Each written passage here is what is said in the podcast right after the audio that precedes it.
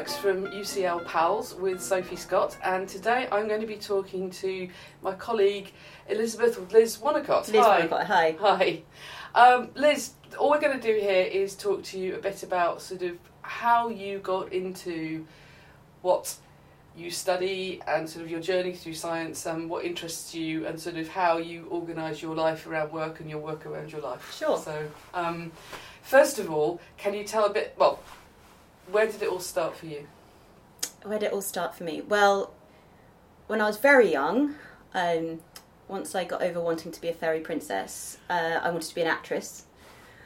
Um, I loved performing, loved doing that kind of stuff. And then later, it became more about public speaking, and I was going to be a barrister, I think, at one point. And I don't know, I watched a lot of Rumpole and LA Law and things like that. Um, and I was always quite divided in terms of I liked maths and science, but um, I also loved reading and literature and, and things like that. So I was uh, sort of was never clear I was going to be a scientist per se. And then what really got me in, what really started me on the path of thinking about language science, I guess, was um, well, two things actually. One, studying Latin. So I um, I studied Latin all through school, right up to scholarship level. Um, and I had a completely insane teacher, incredibly old-fashioned teacher, very inspiring. Um, but we he taught Latin. Uh, I don't know, as he'd learnt it, you know, 80 years before. So we chanted. Um, I could still do you half the noun and verb declensions in Latin, right? So we learned all these noun and verb declensions, and I just loved this. I mean, a lot of people hate this stuff, right? But I loved it. I loved. Um, I loved mad things like building sentences in Latin, translating into Latin. Um, and it made me think a lot about language and how it worked. And in particular, I long before I learnt, knew that people thought about this for a living, I was thinking this is so bizarre. I'm, I'm memorizing all this stuff, I'm learning all this stuff, but there must have been some kids growing up who just implicitly picked up on all these patterns and were using it in their own language. Um, and I just found that really, really fascinating idea. Mm. Um, and then, um, but I didn't know that people studied it. I found that out later. And I guess the other the other thing that um, I sometimes reflect on now, kind of somewhat ironically, is that actually how bad I was at spelling was something that always kind of frustrated me like hell and got me in trouble all the time, but also kind of fascinated me. Like why why do I find this so hard? Because I read voraciously, but I couldn't spell. Um, and yeah, it was just so I and actually I just thinking about it now. One of my sort of earliest memories of sort of thinking about language was doing some kind of test where I had to put in, you know, was it uh, two as in also or two as in I'm going to the park, and I just I couldn't do this. I couldn't work it out. And then I sort of had this realization that you could actually can pronounce them differently. So so to the park can be reduced to t, whereas you can't with two. And I as soon, and I thought, oh gosh, my, I knew this. My brain knew this, but I didn't. I didn't know this consciously.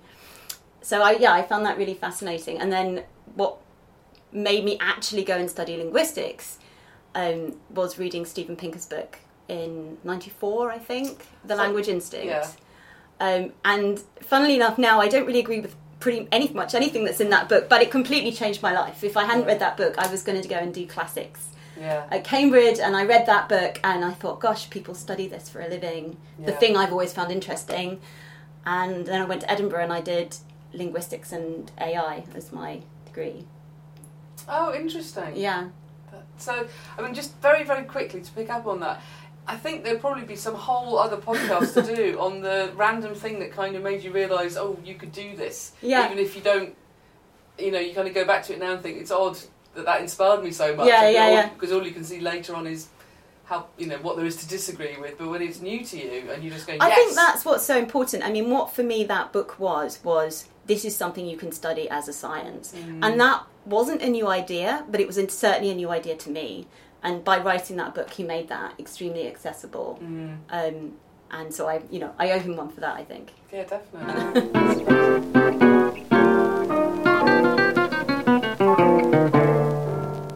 and so, what was it like in Edinburgh doing linguistics and AI? Because that sounds quite. Um, I'm struggling to say.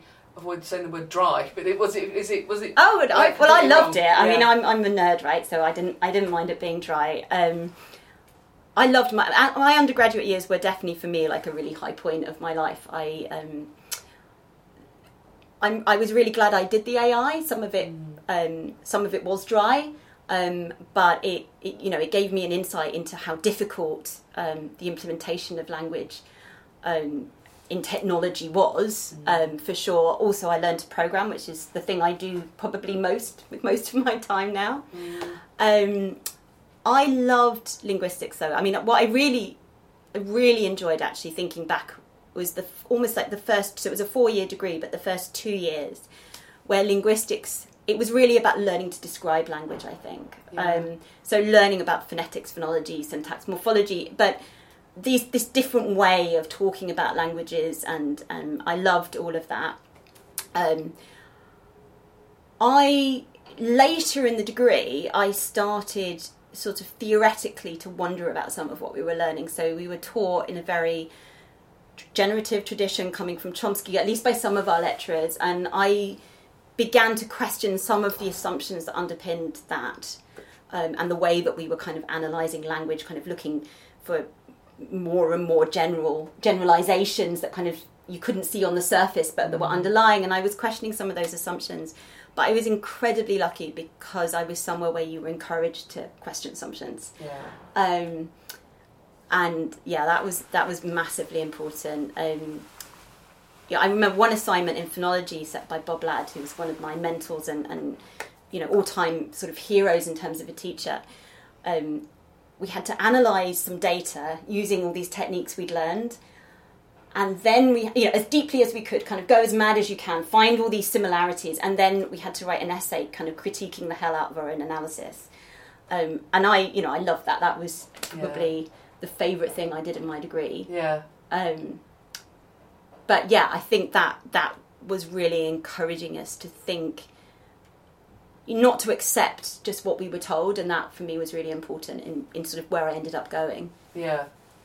So, what were you feeling as you were getting towards the end of your degree? What were your sort of thoughts about what you wanted to do next?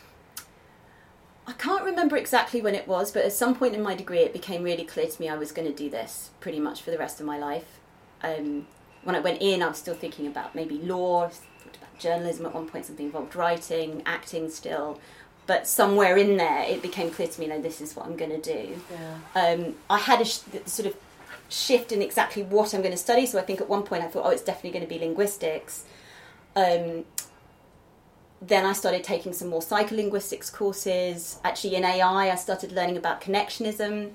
So I started thinking and realizing there was this kind of more statistical approach to thinking about the way we learned language, the way we process language, um, thinking about um, realizing that some of the, prob- the the way that we generalize was so probabilistic and how it was sort of tied to some probabilistic patterns in our language.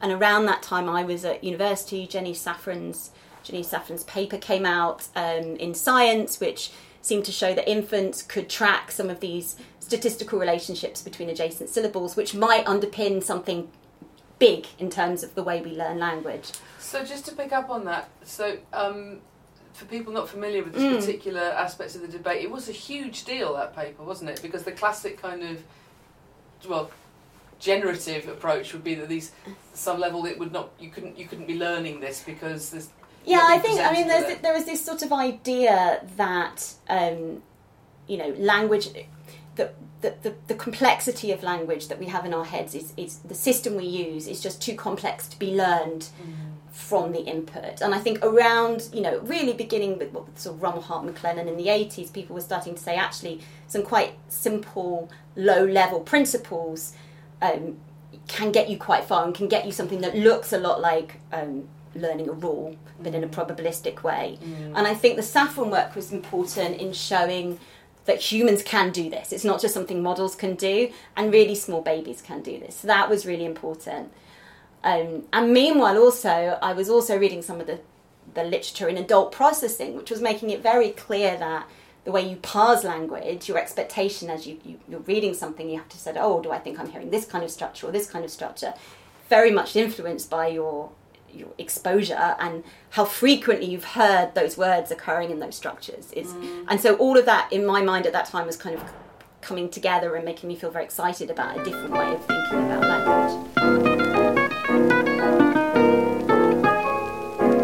so you're starting to see you've got the linguistics and the AI, and you're starting to do the kind of cognitive stuff's kind of yeah. I started to think of myself as um, a cognitive scientist, perhaps, um, and then I I w- was lucky. I did my third year project um, at that time at Edinburgh. So Simon Kirby um, and Jim Hurford at Edinburgh were beginning to do this. Well, um, they're quite far actually in terms of doing it. This computational work where they were thinking about language evolution. So the sort of traditional Chomskyan story would be: we've got this language faculty that's biological and has has, evolved and is somehow coded in our genome. Um, and what the evolution group at Edinburgh was starting to say and are still saying um, uh, was that you can also think about languages evolving and adapting to humans. So as as we learn languages across generations, they change. We know that, and you can see language change, um, and that that those changes are changing. They, so something that's more learnable is more like to survive in a language. Something that's easier to process is more like to survive. So those are kind of evolutionary pressures on language in a different way. Mm. So you know, I then had those ex- those influences, um, and I think yeah, at that point I was probably a cognitive scientist Yeah, rather than a linguist. and you're a cognitive scientist who wanted to do a PhD, I guess. Yeah, no, I, I knew um, I knew I wanted to be an academic, and I knew at that point doing this somehow, um, and yes, I knew that that meant doing a PhD and. Um, So whatever would happen after that. How did you go about finding a PhD? Um, how did I go about finding? So um, I talked to my lecturers, to Bob Ladd, who I mentioned before. He v- told me I should definitely go to the States.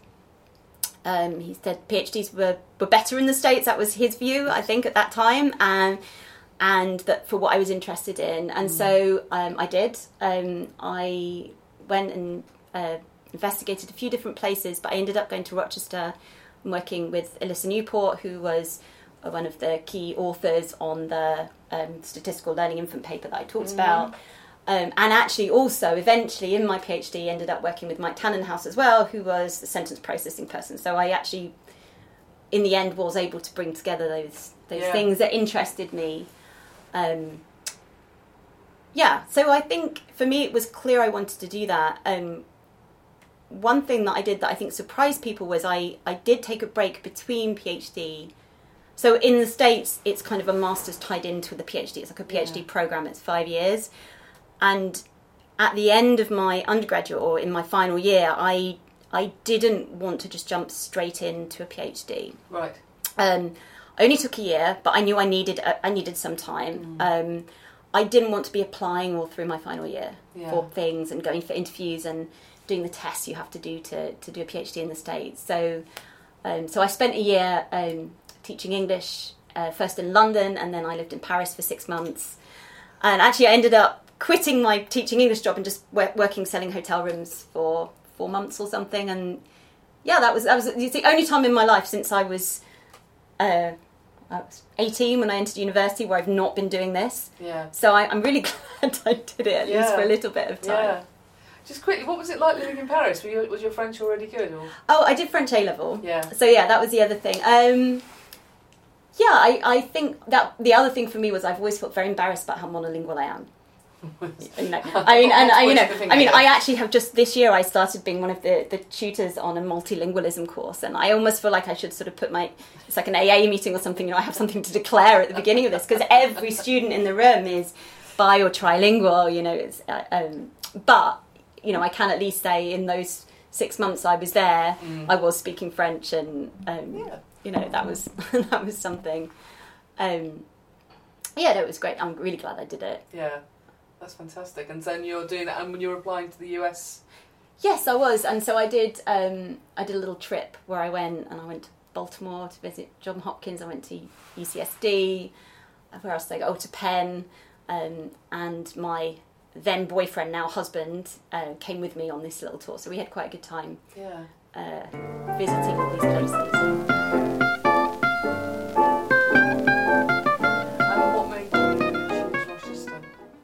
But it wasn't the weather. Um, Where is Rochester? Rochester is upstate New York, and it's Okay, yeah. very, very cold and snowy in the winter. Right. and humid and not that nice in the summer. Um, I, I went for the people, so I went because I liked Lissa's work. really. Mm. And I also liked that there was um, both the sort of statistical learning community and the focus on learning and the language processing stuff going Mm. on with Mike. Um, yeah, I think that's why it's hard to. Looking back, I, I don't quite know how I ended up on that decision, but I think that's it. And it Yeah. worked for you. You were. It- yeah, it worked. I think um, I definitely during my PhD had times of doubt about um, not necessarily about going there in particular, but just about the process and the difficulty of doing research and um, the there's a shift. So when you're an undergraduate and you're learning and you're fascinated, and, and then you go and you do you start doing experiments and you realise a lot of them don't work, and um, and that certainly I think things have changed a bit now, but certainly at that time there was very much a you have to get your positive finding before you you know you can graduate even or before you can be a scientist and move on. So I, I you know I went through some periods of doubt um, in that time. Um, but I stuck with it, and you know, I'm, I'm certainly glad I did at this point because it's um, in the end I found things I that did work and I was interested in and, and could work on. Excellent. And how did you?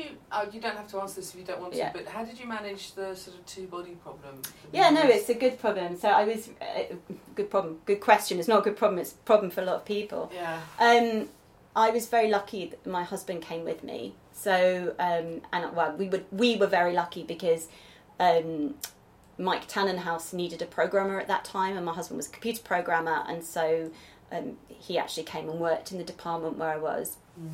Um, and so, yeah, I was incredibly lucky in that he made that. I guess that, and it was a sacrifice to some extent. I think he he Yeah. had very good career prospects in what he was doing in London. Um, but you know, that that really, you know, he did that for me, and, and that that's really that's Mm. that's that's why we were able to survive, and, and I've been able to do this. Um, and then we did a lot of life things while I was there. So um, he took a while for his visa to come through, but he came um, when I think I was in my second year. And then sometime in my third year, we came back to London and got married. And then I had my first baby in America. So my son's an American citizen. Wow. So um, our son was born um, at the end of my fourth year. So all through my fifth year, I was um, breastfeeding and writing my dissertation in pretty equal measures, to be honest. yes. Um, yeah, so the um, officially, it, I mean, it's a bit bonkers when you think about it, but officially, I didn't actually have any maternity leave, or at least no one ever mentioned the word to me. no. Um, but for me at that this time, and I'm not advocating this at all, but for me at, the, at that time, it, it worked quite well because my husband was working, so we had the money to, to, to have help. Um, I was just writing at that point, and so I sort of was able to kind of have someone there who I could give the baby to uh, while I was writing, but be there and breastfeed and do the things I wanted to be able to do with the baby, my Yeah. baby as well. Yeah. So for me at that time, it, it was fine.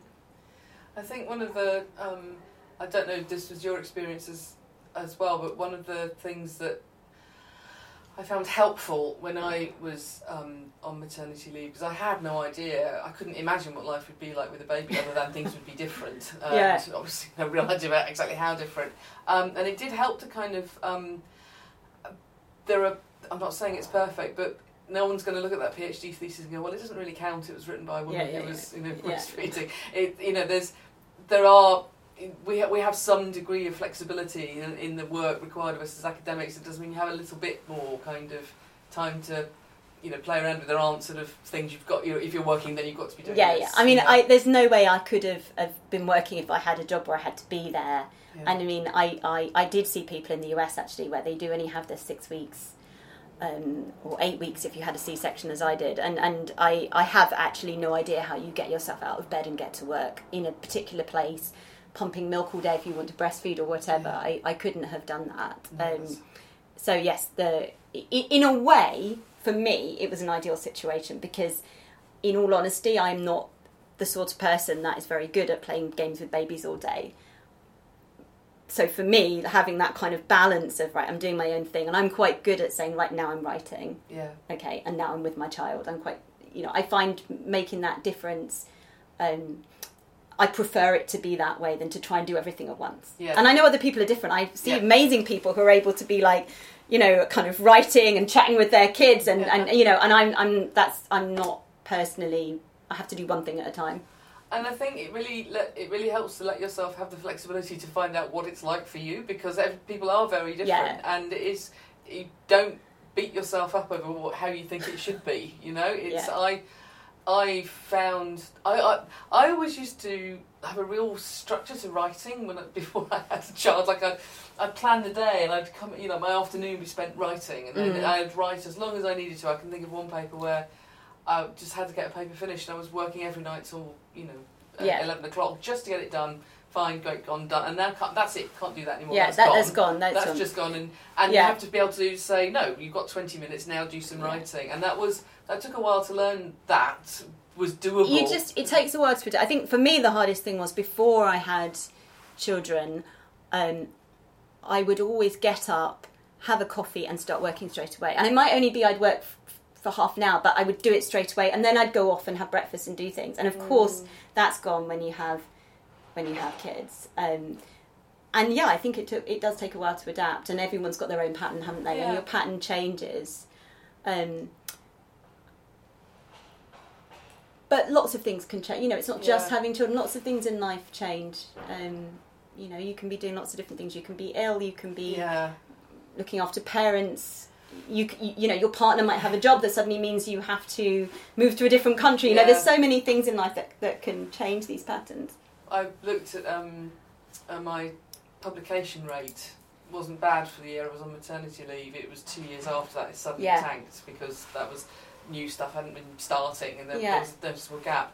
But I plotted out my partner's um, publication rate, and he had a dip the year before because the year before I got pregnant, I had a bad accident and been quite Right. incapacitated, and he'd had to spend a lot of time like ferrying me around to doctors and things, and just he he'd really blown a hole in about mm, six months of the of the year for me. God, I wasn't too badly off because I could still work, but it was it really hurt his Mm. time, and you could see actually see that in his Mm. publication profile. So absolutely, it's by no means is the issues around childcare and looking after babies the only thing that can really start to blow a hole in a academic Yeah. CV. Yeah. I think one of the, you know, slightly off topic for me, but just one of the things that I think is, is very, very difficult about early careers now is that there's just no leeway for for that kind of oh this is this was a slow year this was a that's just the the job market is so extreme now i mean so okay mm. maternity leave can go on a cv in principle how much people really are taking that into account isn't always clear but it, you know but it's not just maternity leave is it it's Mm. it's like you say it might be a year later that actually things catch up on you or your child might be sick or your partner might be sick and i think we've just got to a place where we're not allowing those life we're not allowing that those life things will be there for people certainly at the early career stage Absolutely. I, I met someone when I was um, on a Wellcome Fellowship who was on the same scheme as me, and he worked in um, embryology, and there'd been an accident in the lab, and he'd lost two years worth of work, gone, had to start all over again because it was physical Mm. stuff that got destroyed Yeah. in the flood, and and he was saying there's no. There's no sort of history or context around No. an academic CV. It's a terribly sparse thing, and if there's a gap, there's a gap, Mm. and you can put it. Yeah. It's like the second thing on my CV is when I took Yeah, maternity yeah. leave. But if people don't choose to read that, No. then you know you can't make That's right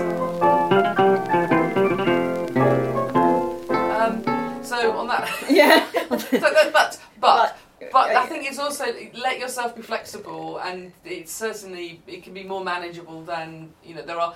Being a working parent is hard. There Yes. are, you know, there are being a working carer is hard. I, so there are, so let's be, you know, I think sometimes in academia we get very hung up on, on all the difficulties we have, and for sure we do, but we have something so much easier, right? And that is, as you say, not having to be in a physical place between physical hours. Um, I don't think you can underestimate how much how much of a boon that is as a parent. absolutely, and, and like I say, no one looks at a paper and goes, "Well, this doesn't count." Yeah, it's yeah, written by yeah. a woman who was doing it. And so, yeah, when you're looking back over six years, you know, it all in a in a way it all comes out over the wash in the wash, Yeah. right? You know, And the, the stuff around the CVs, that's for us to deal with as a community. Yeah, rather quite. Than that's that's no individual's problem. no, fault. absolutely, Yeah. absolutely. Yeah. So what? But you've done your PhD in Rochester and you've had a baby. What was Hmm. the next move for you? Because that's quite a lot going on. we we knew we wanted to move back to the UK. Um, to put this in some context, this was the Bush years, so he just got his second presidency, um, and I think we also had a sort of sense of, of nostalgia and homesickness, and we you know kind of felt if we didn't go then, you know, we, yeah. yeah. Um, so I originally applied for a postdoc um, with Kate Nation, which I didn't get. Someone else got the postdoc. Um, but Kate wrote to me afterwards and said, um, you know, would you like to apply for a fellowship to try and come here anyway? So that was that was in Oxford, where I still live. And um, yeah, and I did, and and uh, they sadly scrapped the scheme. Uh, that was the ESRC one year postdocs. they were so good. I know they, were, so, so they were so important, and I mean for me that was it. So I had that, and we all lo- relocated back to Oxford. My husband got a job in Oxford, and sort of on the basis of that, I then applied for more funding, and I was very lucky. I got British Academy fellowship, and then that was kind of me. I ended up being in Oxford with another period of maternity leave and some part time. I ended up being there six years Yeah. off of that initial one year's worth of, of funding. I've seen uh, several people in my lab have had them, and they've been, well used to have them when it Yeah. existed as a scheme, and they were fantastic things. It was exactly what you Yeah. need. That's where we should be spending a lot more money at people coming out their I know PhDs. it's just when you need it. Exactly. You So need a they bit of space, they are supposed to be bringing them back, or maybe they even have, but they've got this very odd stipulation where you can't apply for them until you've got a PhD, and until it's like about six months after you've got a PhD. So. So if you haven't got Yeah. and and you've only got a year that you can do it, so it's only for people who've I don't know got a, maybe a partner who can support them or parents who can support them. Otherwise, they're just impractical. Whereas for me, I applied for that while I was still in the states, Yeah. um, and then I came back and I had that. Um, and yeah, and it, basically, I used that year to write stuff up and to apply for more funding, Yeah. um, which So, which worked. Yeah, Well, hopefully there'll be some appearance of this, reappearance of this as a workable scheme at some point in the future. Yeah. But they were great. they were really good. and it did exactly what it said on the tin for Yeah. you. That was Yeah, yeah, it did. It did. It worked out.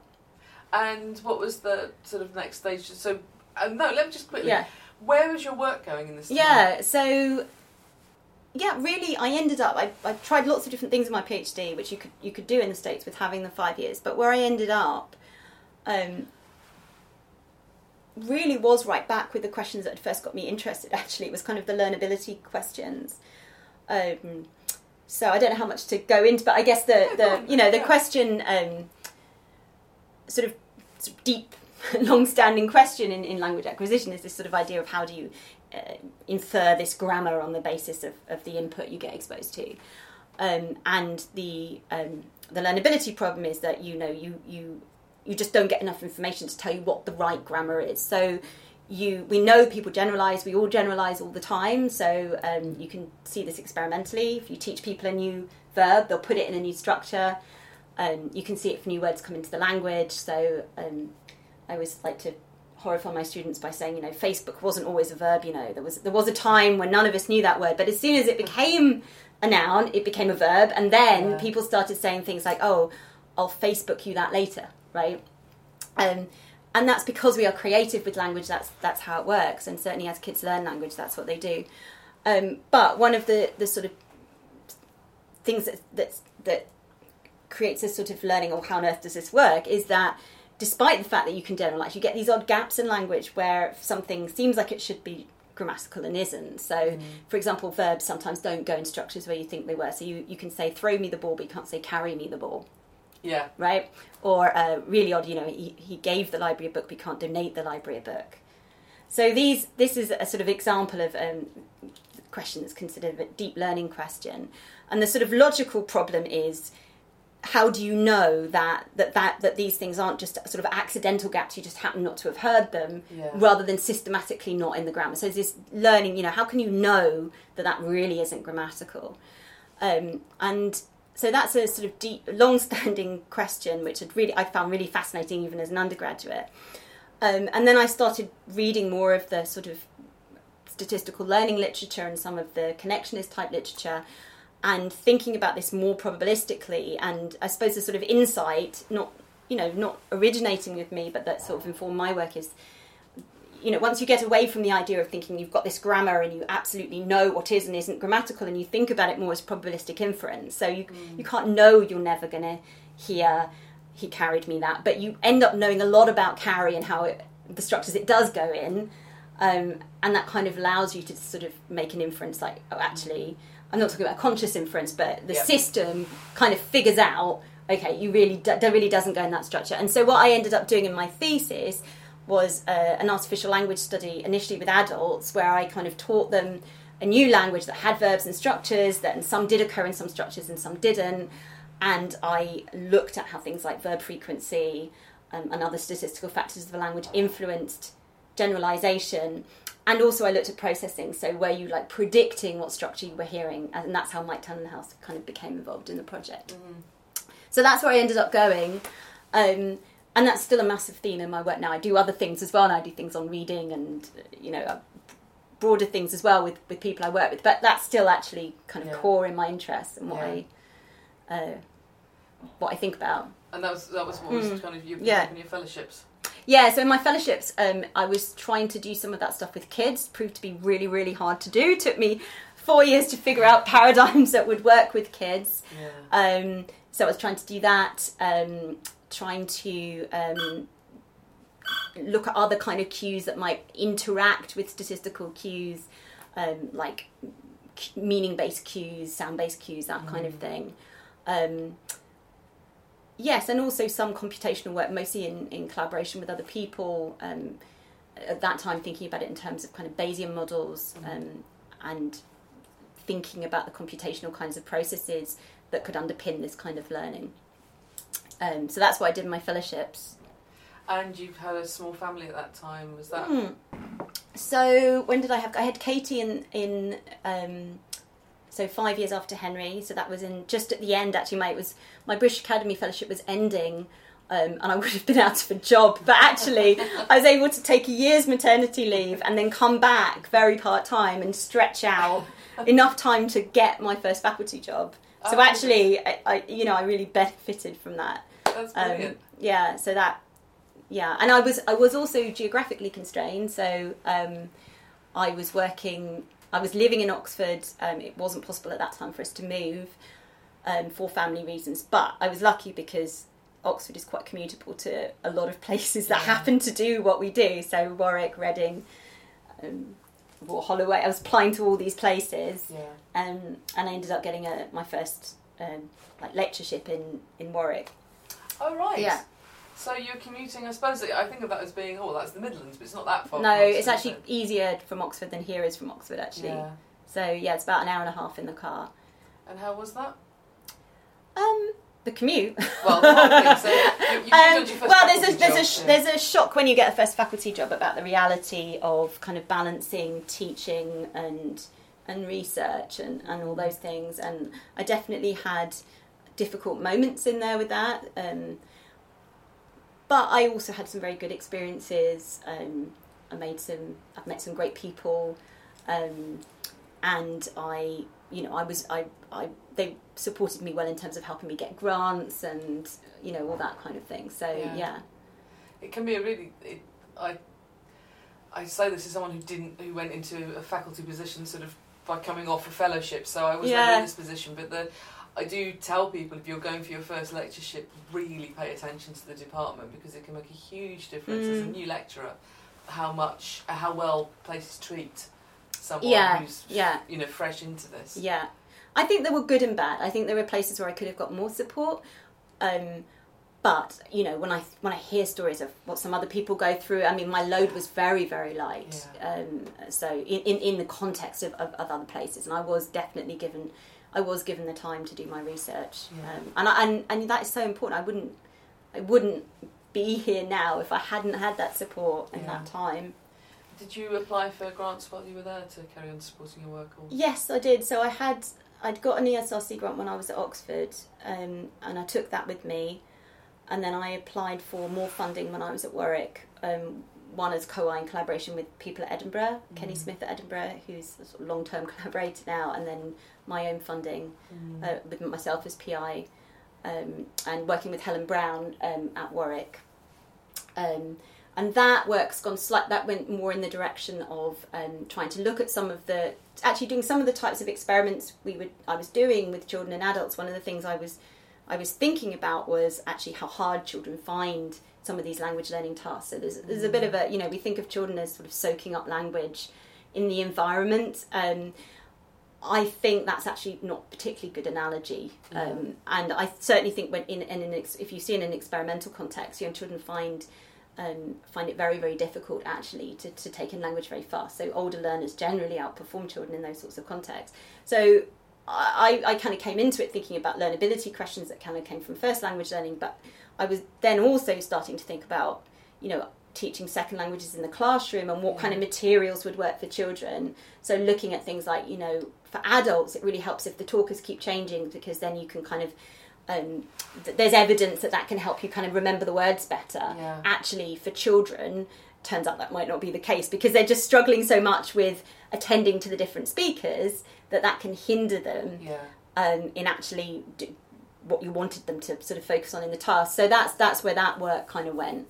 That's that's really interesting. If you look at the um, if you look at the speech and noise literature, adults struggle most with speech against like a background Mm, noise, like a fan or mm. something, um, and they can cope relatively well with background talkers. Mm. They can children. It's the other way around. Children, children really struggle Mm. with ignoring other speech. It seems Yeah. to be a speech perception mechanism. Interesting. They yeah. they are part of being an adult listener is being able to tune into and get rid of speech that is definitely not your target stuff. It, Mhm. gets in, but it doesn't disrupt you in the same way. And children are kind of flawed by it. Yeah. Most flawed by adults. So there you go. That's interesting. Yeah. Yeah. Maybe we should have. That's such an interesting idea. Actually, I've never thought about. Well, we we always the stimuli are, are always other adults, right? Listen, Yeah. it, Yeah. when when you think about naturalistic learning, a lot of children's input must be from each other. Yeah. There's certainly there's and they do seem to process it Mm. qualitatively It's differently. interesting. Thanks for the tip. So, um, so you, how long you? Um, I think it was about four years. I've slightly lost track, but yes, I think about it in terms of how old my kids were when I Yeah. went in and out. So yeah, I think Yeah. I think um, I went when I went. Katie was one, and I think she was about five when I left. And what um, made you move on from there, or you just always interested in? Um, I, in terms of teaching, I was in a psychology department there, and one of the things I found quite frustrating um, was, you know, I love language, as you've probably picked. So I, I, you know, I have all these ideas and thoughts, and I, and I felt that a lot of the students who were coming in for a straight psychology degree. Um, you know, I mean, this isn't just Warwick. This is very, very common. I've spoken to lots of people. Language is not generally what they think of when they come in for a degree, and if they Yeah. do, they think of it more in terms of you know how inf- language might influence people to do X, Y, and Z rather than cognitive models. Yeah. So um, I, I sort of, in some ways, felt not exactly out of place, but I felt like you know when I was at Rochester, I was in a cognitive science department. At Oxford, it was experimental psychology, and there were also some students who were beginning to be joined with linguistics. So I, there were more people that were coming in with that interest. So here, the big pull was. Um, it's a division of, of psychology and language sciences, and the degree I teach on, they've all kind of chosen to do a degree, which is a combination they know from the outset of psychology and language. Yeah. So um, that was a, a big pull. And how was the move? How was the process? Well, I didn't move house, No. so um, it's a longer commute, so that's harder. Um, but I, you know, again, I've got great colleagues here. Um, I've been very well supported. Mm. Um, certainly in terms of, of again applying for funding and um, I mean the the big thing for me as well. I found it out. Maybe, maybe it's just coincidence of what happens when, but I was. I had about three PhD students who I thought I was going to get, and then they ended up going somewhere else. Yeah. And here I've been able to have some great PhD students, um, and and you know Yeah. that that's made a massive difference. Um, And if it's not a stupid question, do you have advice? Because commuting is not easy. Commuting Yeah. is an extra sort of level of stuff to deal with, in addition to working, in addition to having Yeah. people to look after. I guess I've just I've done it for a long time, um, and we have considered relocating to London now, but for various reasons, schools and things like that, we're staying where we are for now. Um, I couldn't do it now for my life now. I, I couldn't do it without having a nanny. Yeah. I know that's not an option for everybody, and I know other people that make it work by kind of, um, you know, taking it in turns to be the day they work at home and that kind of thing. But unfortunately, at the moment, my husband has not got any flexibility. Yeah. So for me right now, I, I have to have a nanny. Um, other ad- advice, I don't Work know. Yeah, that's a good. Okay, so I do. I so my I try and work on the hour journey. Um, I think the the other thing though is to sort of be kind to yourself. So I do try and work on that out. So there's an hour train journey from London. The whole commute takes about two hours. I don't do it every day, by the way. I stay over in London sometimes. That's the other thing. Um, but I think, for example, in the morning I always try and work. But you know, like I'm going to leave here in 15 minutes, and I'm Yeah. going to go sit on the train, and I'm really tired. Yeah. So it's, I'm not going to make myself try and write a paper. I might read some papers, or you know, to be completely honest, I might look at what the hell our government's doing on Twitter and the BBC for 45 minutes. You know, so I think Yeah. I think there is a, a sense in which you you- some you feel like oh, I've got to use every minute, um, and sometimes you have to think, no, actually, I need a break right now. You've now. got to give yourself a break. I Yeah. think there's no. Um, I think the only thing that I've learned with getting older is that it really, the, you know, life isn't a randomised control trial, and you should allow, you know, don't assume Yeah. that somehow there'll be some wondrous resort, rewards if you've done nothing but work the whole time. Yeah, yeah, exactly. got- and it is. It, there's so many other demands on your time. You have to build something in where you let yourself, whatever it is that works for you. I find I don't know. Do you, I find it easier to be kinder to myself as I get older. Actually, I think ma- maybe that's partly um, my health isn't quite as, as sort of just free as it was when I was younger. I have to exercise, or I, you Yeah. know, I, there was some things, but just giving yourself a little bit of a break um, Mm. and not being so angry with yourself for not achieving what you. I think that does get. It's one of the good things about. Uh, No, I think it's true, and and so I definitely build space into my day, uh, into my life. Of, of, of like I, I'm not working now. I'm just, I'm going to do something I want to do, which is hang out with my son, or yeah, you know, make time to do stuff as a family, or I will make time to exercise. I will just because these are all things that will make I will feel better as a result, Yeah, and that. Uh, that's that's got to be part of the day. It can't all just be absolutely yeah. mostly grindstone. Yeah. And kids can be good for making. I think that maybe that part of the shift, maybe it would happen anyway when you got older, but part of the shift is realizing, oh, you know, things don't totally. The world doesn't fall apart because I no longer work all weekends. You know. it's, it's all right.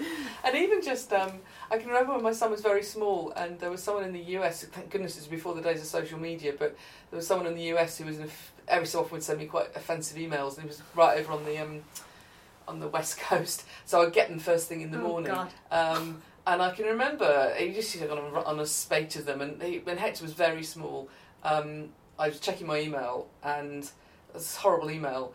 And I was like looking at Hector and I don't, I don't like feeling like this around a baby. I don't like this. Yeah. And then another horrible email came in because I'd replied to him, and I thought, I can just delete this. I, can just, I can just click delete. I don't have to read it, and I can go and hang out with my baby. Let's do Yeah. that. You know, there's no law that says you have to Right. engage with this horrible man. And uh, it was one of the happiest moments of my entire life. And uh, and I don't think I probably wouldn't have got there if it hadn't been for you know for the, for the baby. the having the baby there, looking, you going, not what- feeling like Yeah. that, not, not liking feeling Yeah, angry around him. yeah. yeah, it was it was good. So, um, what what do you find works for you in a general sense? Do you have any other things that you'd like to so, so you know, kind of giving yourself some space, taking you know, you you can organise life up to certain points, but some other things are kind of built in, so it's not always possible to move to where your Mhm. work is. What how how do you make this work for you? I do think you have to be very self motivated and organised. And I think if you're, I mean, but I think most of us are. I, I find actually, I have to say, I find it very, very difficult to give advice. So you know, sometimes we do these early career things for people, and everyone talks about, oh, how do you write? How do you do this? And I, I do have things I do. I think it's very, very personal what works for you. So, for example, for me, so I know some people who absolutely swear by I set a timer and I write for a certain amount of time. Yeah. I cannot do that. So I, I, you know, I sort of write while the thoughts are coming, and then when they stop coming, I go and get a cup of tea or coffee or something, mm. and or I move on to a different task. So I, I do find it very difficult. I think I think the one thing is that you you can't you have to be your own sort of self motivator for the bits, certainly for the bits of the job that we most like and want to do a lot of the time. So Yeah. sometimes the admin stuff is just there, and and you someone else will tell you off if you don't do it. But the stuff that we want to do, sometimes it's hard to make yourself get started on something. Mm. All those sorts of things, and um, you know, endless lists and being very organised is. It is for me the only only way I can survive in in in this game. And um, are there any particular aspects about UCL's approach to what sort of flexibility in the workplace that you found useful? I I think the yeah. So I think that's a really good point. So actually, and thinking about where I've been before, and you know, I, I think one thing that made a massive difference to me actually was when I was um, in the sort of negotiation stage that you go through when you get a job and talking about things. And I, I remember saying to you, it was David Shanks at the time, or you know, I I will, you know, I like to be upfront about those things. So there will be, you know, a couple of days a week where I, I will probably work at home. And he his he was just like, well, of course, like who wouldn't, you know, you know. And it was just utterly assumed. And I don't. That for me made me feel not like an outsider. I Yeah. think that's a massive thing. Um, and I hope we keep that, you know, Yeah. long live that because it that's what means, you know, whatever you are, what is going on in your life, um, You've got a bit of you've got give, yeah. there's a bit of give in the system. Yeah, and so Yeah. you were asking me before about commuting. If I had to be in every day, I couldn't do it. I'd, Yeah. I'd, I'd have to do something different. Yeah, Um, and that is what has made it possible for me, yeah, I guess, to be an academic, actually, if I think about it like that. yeah. Yeah. Fantastic. Well, is there anything else that you'd like to add? Not that I can think of. it's a very sunny day. I know, I, I know. It's rather nice to be going home to not London. Yes, Another day like yes. today, so. Yeah, no, well, actually, last night was the night I wasn't home as well, so I'm very much looking forward to going home like that. Thanks, Sophie. Thanks for listening. This has been What Works. My name is Sophie Scott.